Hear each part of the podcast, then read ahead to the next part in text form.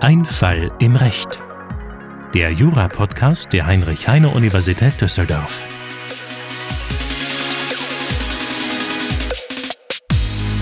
Willkommen bei Einfall im Recht, dem Podcast mit den Fällen aus dem echten Leben. Mein Name ist Philipp Offergeld, ich bin Mitarbeiter am Lehrstuhl von Professor Potzun.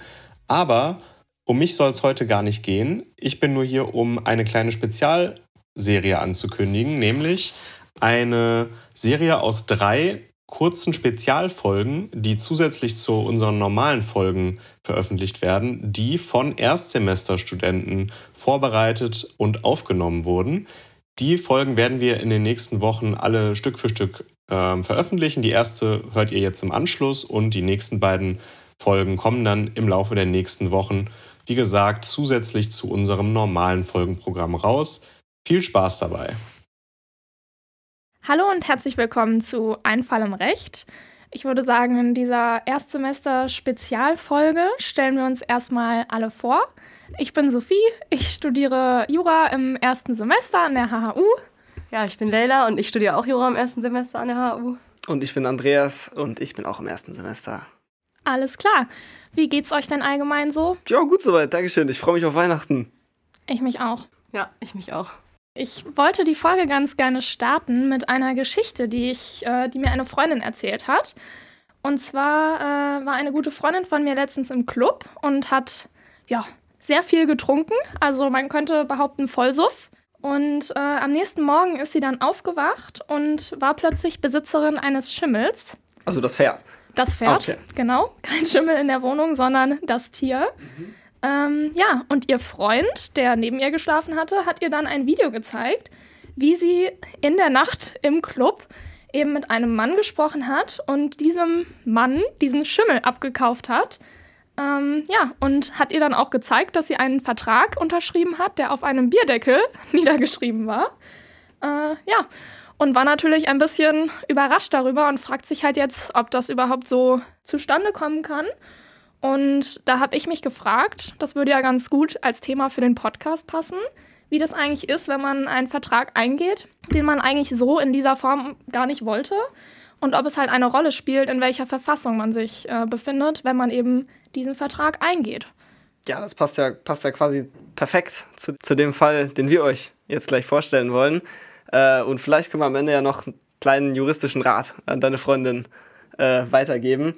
Ähm, ich würde vielleicht einfach mal anfangen und ähm, euch kurz und knapp den Fall schildern. Ganz einfach haben wir den Magier M, der ja quasi pleite ist, sein Geschäft läuft nicht und er muss irgendwie an, an Geld kommen. Und ähm, ja, glücklicherweise kommt jetzt der B in seinen Laden und ähm, der Magier hypnotisiert äh, seinen Kunden und ja, während dieser Hypnose ähm, legt der Magier dem B ein vorgefertigtes Schriftstück, eine Art Vertrag hin, den der B nur noch äh, unterschreiben müsse, um einen Vertrag über eine ja, Glaskugel abzuschließen, die äh, 10.000 Euro kosten solle. Diese Glaskugel ist aber tatsächlich wertlos. Also eigentlich soll diese die Glaskugel ja irgendwelche übernatürlichen Kräfte haben. Das ist aber natürlich nicht so.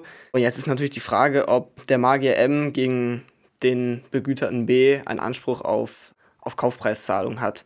Und ja, vielleicht starten wir dann direkt mal rein. Ähm, ich bin noch nicht, so, noch nicht so fit mit den Definitionen.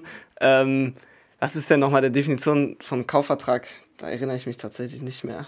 Ja, also ähm, ein Kaufvertrag ist eben ein Vertrag, bei dem sich der eine Teil verpflichtet, äh, die Kaufsache zu übergeben und das Eigentum an der Sache zu verschaffen und der andere Teil verpflichtet sich eben, den Kaufpreis zu zahlen.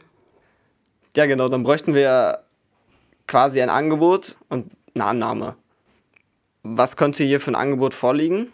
Ja, also ein Angebot ist eine empfangsbedürftige Willenserklärung, durch die in einem anderen ein Vertragsschluss in einer solchen Art und Weise angetragen wird, dass das Zustandekommen des Vertrages eben nur noch von der Annahme des anderen abhängig ist. Und hier haben wir ja dieses Schriftstück, das vorgefertigte. Insofern ja, kann man schon sagen, dass da eigentlich nur noch angenommen werden muss. Ja, genau. Also die essentiellen Negozien sind ja enthalten. Ne? Also ähm, wir haben ja die Kaufsache, die Kugel.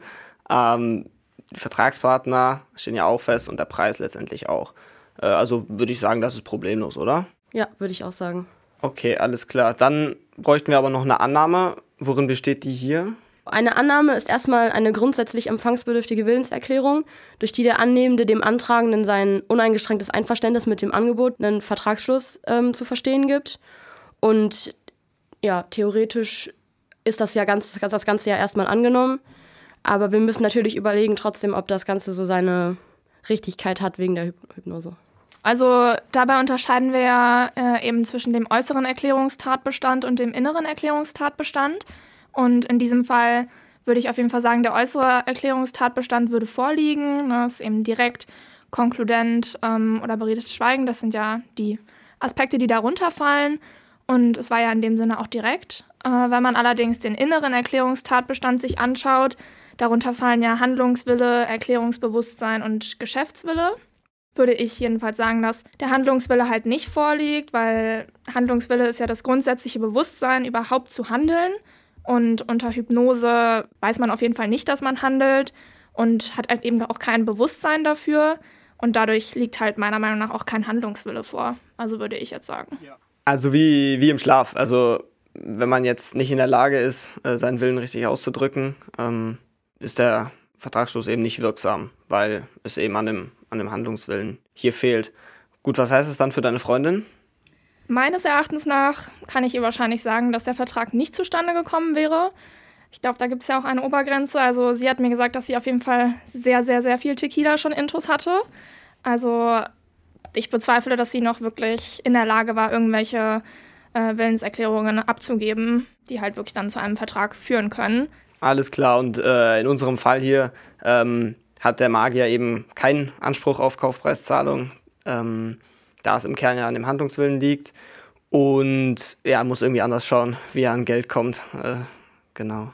Ja gut, dann werde ich meiner Freundin auch ausrichten, dass sie dem Verkäufer des Schimmels sagen soll, dass er seinen Schimmel woanders unterbringen muss. Alles klar. Darauf können wir uns, denke ich, dann einigen. Ja. Ja gut, hat Spaß gemacht. Es hat mir auch sehr viel Spaß gemacht. Ich hoffe, ihr habt schöne Weihnachtstage. Es dauert ja nicht mehr lange. Nee. Und wir hören uns dann vielleicht bei der nächsten Folge. Ja, danke schön. Tschüss. Ciao. Tschüss.